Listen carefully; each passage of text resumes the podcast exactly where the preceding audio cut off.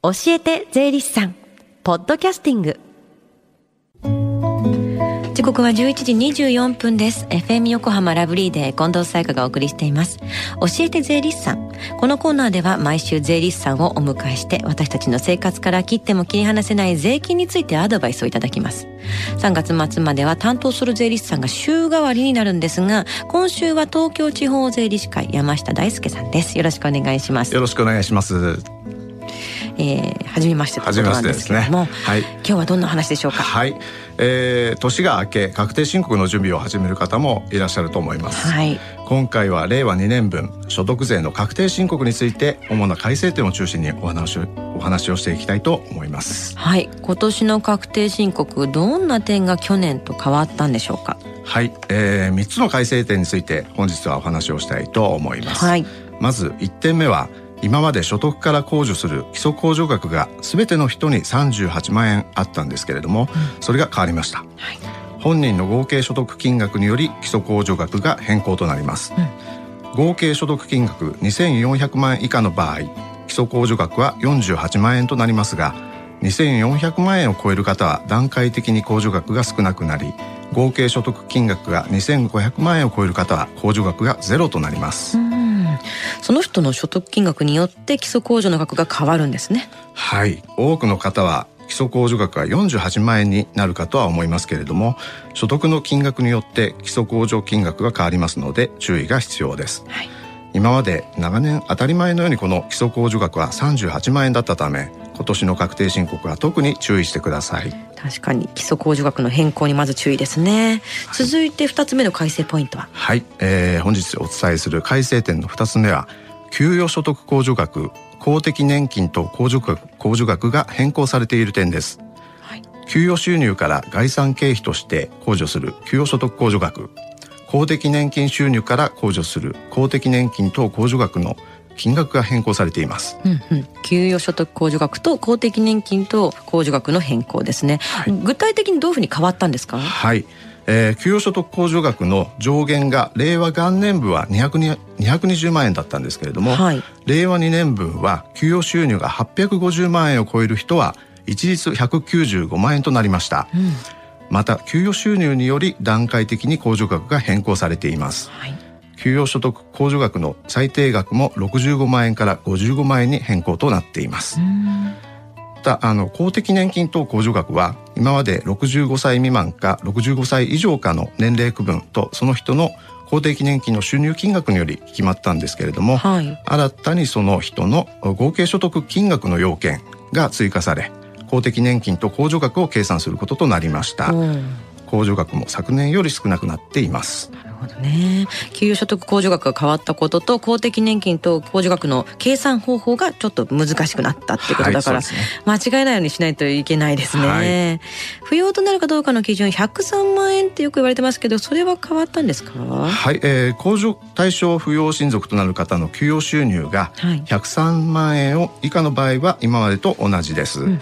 年間の合計所得金額要件が令和元年以前は38万円でしたが令和2年分からは48万円以下となっています、うん、給与所得控除額が55万円となりましたので所得金額が48万円となり今までと同じように扶養に入ることができます。なるほど。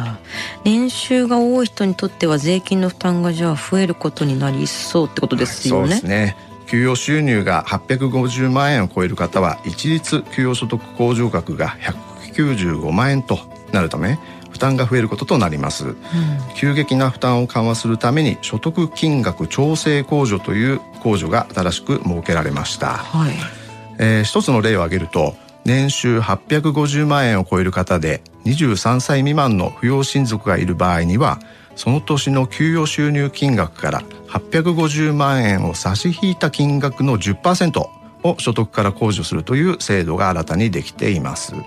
所得金額調整控除という控除が令和2年分から新しくできたんですね、はいすはい、今回お話しいただく改正点最後はじゃあ何でしょうか？はい、えー、事業所得や不動産所得がある方で青色申告特別控除65万円を受けていた方は要注意です、うん金額が55万円に引き下げられています、はい、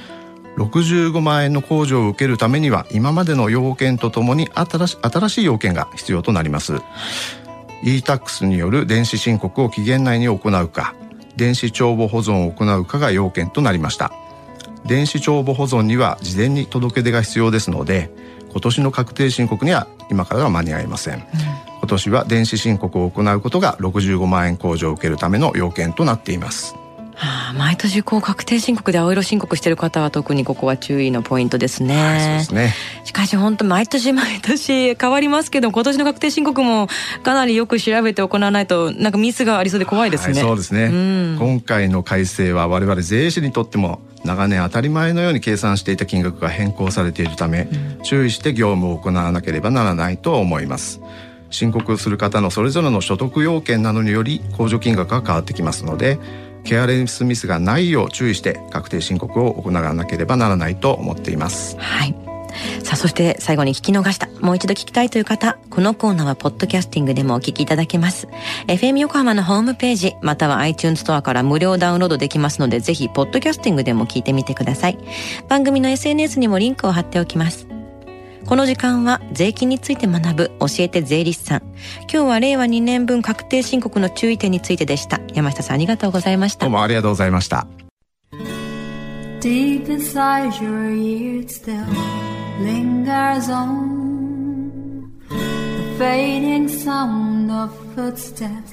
So clear to hear Whenever I find you with Empty beer bottles in your hand I see someone four years old staring back at me. Once you told me you don't know who you are. There are pieces of you lost somewhere along the way. You've been searching hopelessly in a wrong place. Cause they have always been with you from the very start. So many years you haven't been yourself. For many years you've struggled with your own shadow. And now you slowly getting